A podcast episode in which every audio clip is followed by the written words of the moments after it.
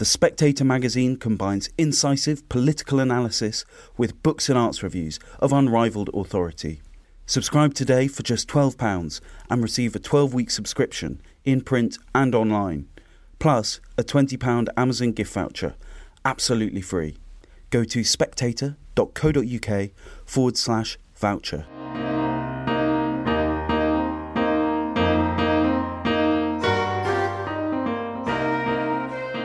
Hello and welcome to Spectator Out Loud. Each week we choose three pieces from the magazine and ask their writers to read them aloud. I'm Oscar Edmondson, and on the podcast this week, James Heal asks whether the Cabinet Secretary Simon Case can carry on. Cosmo Landesman reads his piece in the arts section of the magazine on selling a destroyed piano to the Tate. And Miranda Morrison reads her piece in the school supplement on the damaging obsession with STEM in secondary schools. Up first, James Heal. When Simon Case was named as Cabinet Secretary in September 2020, he became, at the age of 41, the youngest appointee in more than 100 years. He will probably earn another distinction soon, the youngest ex-Cabinet Secretary in history. In Westminster, some say his departure is a question of when, not if. Should he go this year, to allow a successor time to bed in, or wait until after the next election? Case arrived at number 10 in the middle of a pandemic, having never run a government department, but boasting a PhD on Whitehall machinery, written under the supervision of Peter Hennessy, Britain's foremost living political historian and exponent of the good chap theory of government.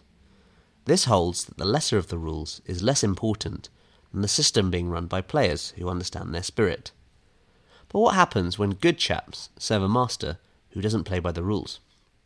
Case's original sin, according to his defenders, was being young and talented and promoted to that job before he was grey.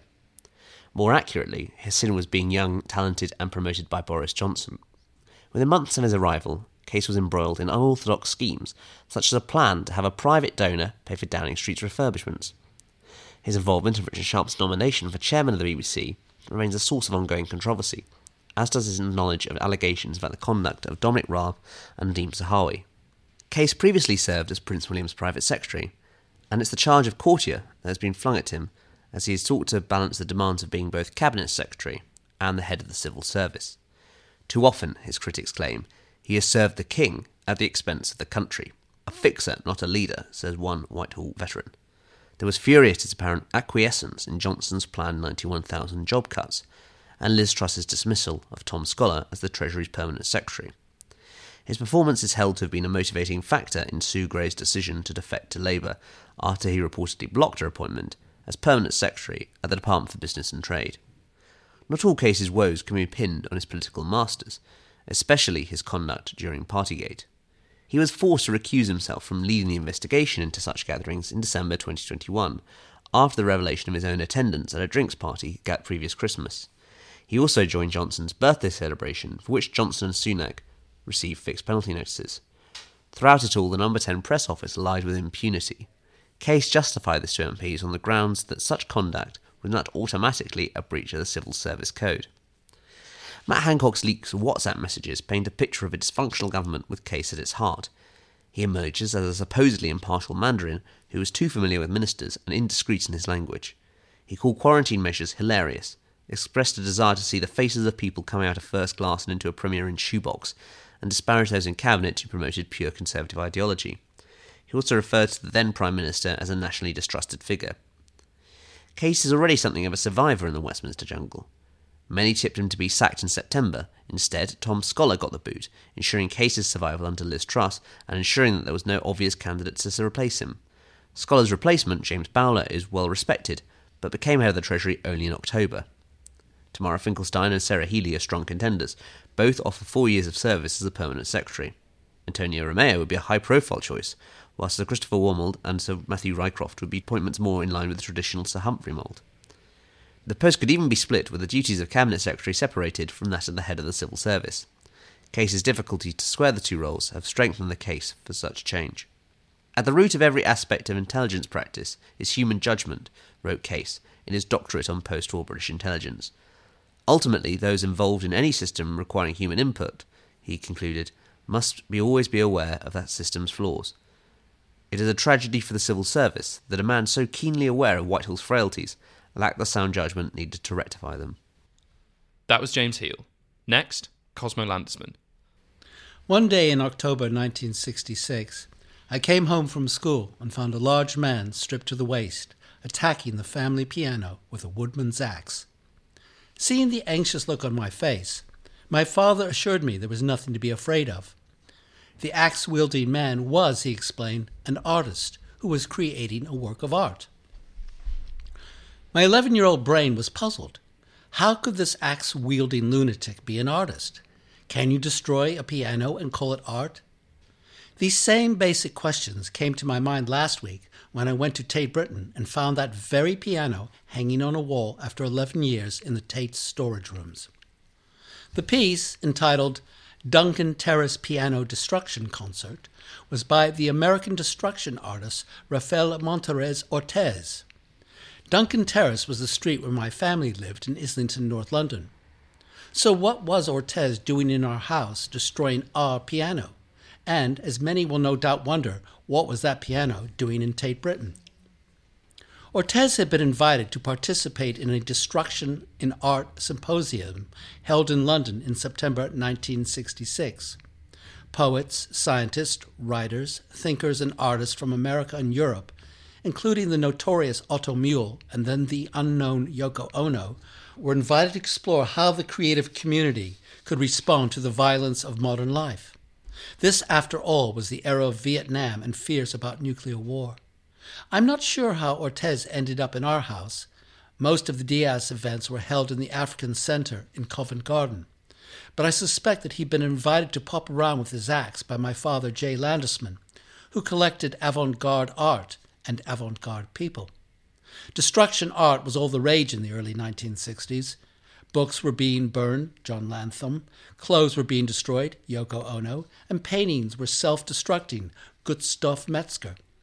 What was being created in our house by Ortiz was already moving from the marginal world of the avant-garde to mass culture via rock music.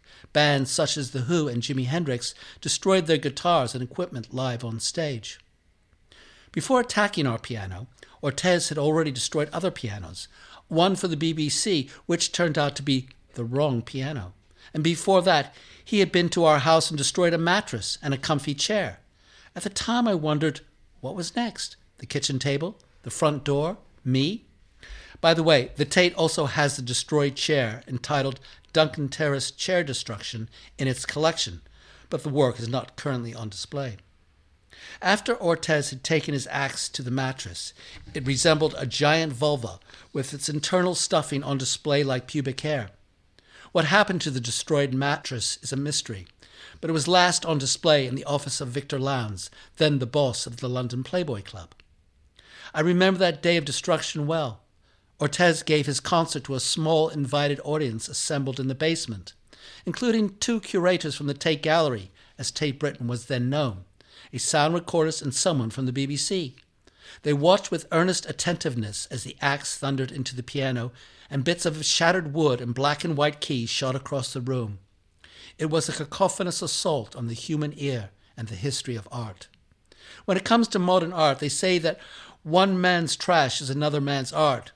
Ortiz's art was all set to end up in the trash can, for after my parents' death I could find no collectors interested in it. I was about to put the piano and chair into a skip when a man named Adrian Dannett decided to pop by for the family home for tea. Dannett is an arts writer and art collector who's a cross between Kenneth Clark and Arthur Daley. When I told him I was planning to dump Ortiz's piano and chair in a skip, he looked aghast. "Don't do that. Let me sell it to the Tate instead." "Don't be ridiculous," I replied. "Nobody's going to buy that." The piano had, over the years, fallen on hard times. It had lost its status as a work of subversive art and was littered with beer cans, ashtrays, candles, and one black bra. We gave it a tidy up before the curators of the Tate came to take a look. Just how unlikely a sale to the Tate would be can be seen by the other purchases of that year, 2012, which included a portrait of John Ruskin by John Everett Millais, a sculpture by Dame Barbara Hepworth, a sketch by Raphael, and a horse painting by George Stubbs. To my amazement, Dannett made the sale for a considerable sum under an arrangement known as the In Acceptance in Lieu scheme. It's essentially a tax avoidance scheme for the cultural elite, You make an art donation and get a break on your inheritance tax. So why did they do it? Because, I suspect, the piano and chair of the only surviving works from the Diaz event of 1966, the Tate saved two artistic works of destruction from destruction. What's interesting is its slight rewriting of art history to suit contemporary trends. On the explanatory sign by the piano, the viewer is told that, for Ortiz, the instrument was a symbol of Eurocentric oppression, and that its destruction was a ritual of release. That's not how Ortiz framed it in 1966. He was much more concerned with aesthetics than with politics. Seeing the piano on the wall at Tate Britain was strange, like running into a bit of your private past in a very public space. I watched the reactions of a group of school kids looking at Ortiz's creation. Some sniggered with incredulity, while others were clearly intrigued. One asked the same question as my 11-year-old self all those years ago. Is this art? I think he got a good answer when one of his classmates said that it was and went on to explain why. Because I've never seen a piano hanging on a wall before. That was Cosmo Landesman. And finally, Miranda Morrison. Whenever I tell people I used to be a maths teacher, the most common response is, I absolutely hated maths at school. It's an age-old tale to loathe maths lessons, or indeed your maths teacher. So what better way to make children loathe maths even more than to make it compulsory until the age of 18? Rishi Sunak's plan, announced at the start of the year, aims to address innumeracy and better prepare pupils for the workplace. There are many reasons why, on the surface, it seems a sensible approach, not least because the UK is one of the few countries in the world that does not require children to study maths in some form up to the age of 18.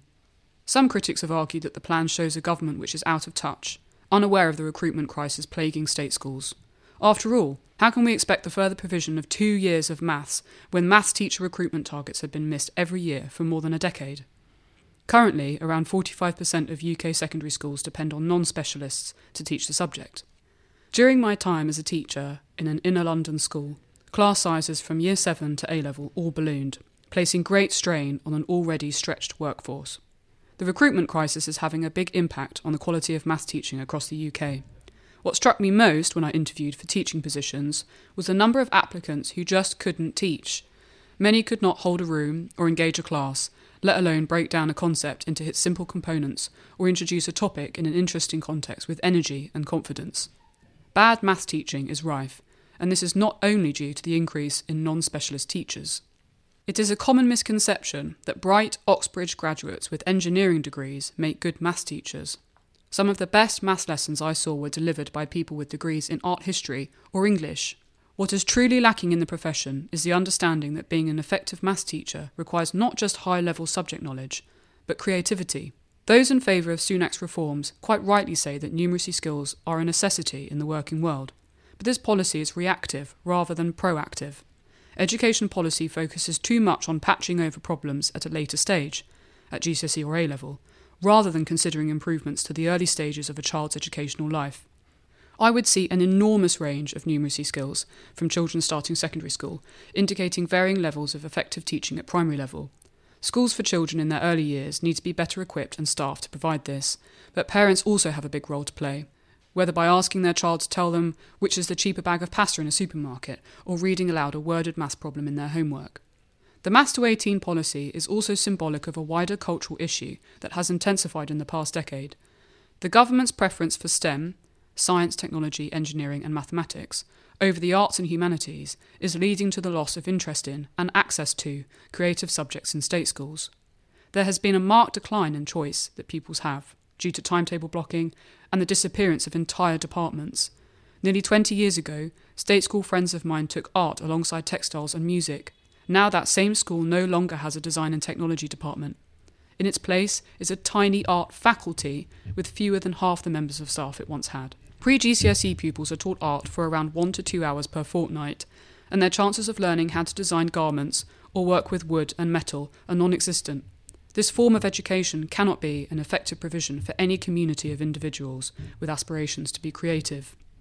At A-level, entries for business studies and computing have seen the largest proportional increase in recent years, while those for subjects such as drama, music and design fell by 28% between 2014 and 2019.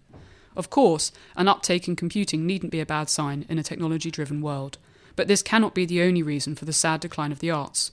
We still need artists and designers, playwrights and musicians, actors and journalists. These professions enrich our lives and are vital for economic prosperity. In 2021, the then Education Secretary, Gavin Williamson, praised the influx of engineering and science undergraduates in universities as a positive sign that students were starting to pivot away from dead-end courses that leave young people with nothing but debt. His comment shows it has become commonplace to judge the success of a qualification by the salaries it leads to, rather than the joy it gives us. It is sad to think of creative subjects as financially defunct and therefore not worth studying. Those in favour of the Master 18 policy believe it will bridge the gap between privileged and underprivileged children. But state schools are under such pressure to attain good Progress 8 performance scores, a measure of the results of mostly academic subjects, that non-academic children are taken out of their much-loved music lessons or even told they cannot take a creative GCSE in order to be taught extra maths, often with negligible outcomes. Surely it is not a sign of privilege to have limited choice. Of course, there should be a minimum set of disciplines that are compulsory for pupils to learn, but it is unreasonable to prevent children from learning what they love. Denying a child 3 hours of drama a week, with extra maths in its place, could raise a school's Progress 8 score, but inevitably undermines the joy of learning. Over the years, I have met children who would be utterly vile in their maths lessons by disrupting the class and refusing to work, resulting in them being removed. Often, I would see the same child sitting calmly in an art lesson, focused on the beautiful design they'd printed from a lino cut, or beaming from the applause they'd received after playing bass in a summer concert. We can all relate to being put off by things we are forced to do, but also to the delight that comes from being absorbed in things that we love. For some children, this is maths and science, but a significant proportion of creative children in the state sector are being denied the option to study a variety of creative subjects, or are even being convinced to go down the STEM route simply because it is more lucrative. Many excellent state schools across the country understand that a rich curriculum is a collection of interconnecting disciplines, where STEM is not separated from the arts, and where mathematical language can be applied to multiple contexts. Children can learn to read graphs in geography as much as in computing, or to interpret statistics in history as much as in biology. Young people starting out in the world of work will find that skills they learned in school begin to fall into place because they have a practical application. Raising literacy and numeracy standards across the UK is not going to happen by reducing the curriculum in state schools to core subjects only. What is needed is a reversal of the attitude that arts and humanities limit a person's job opportunities and their earning potential, and a belief in a child's choice to learn about things that they love. And that's everything for this week. If you enjoyed those pieces, why not pick up a copy of The Spectator magazine? I'm Oscar Edmondson, and I hope you join us again next week.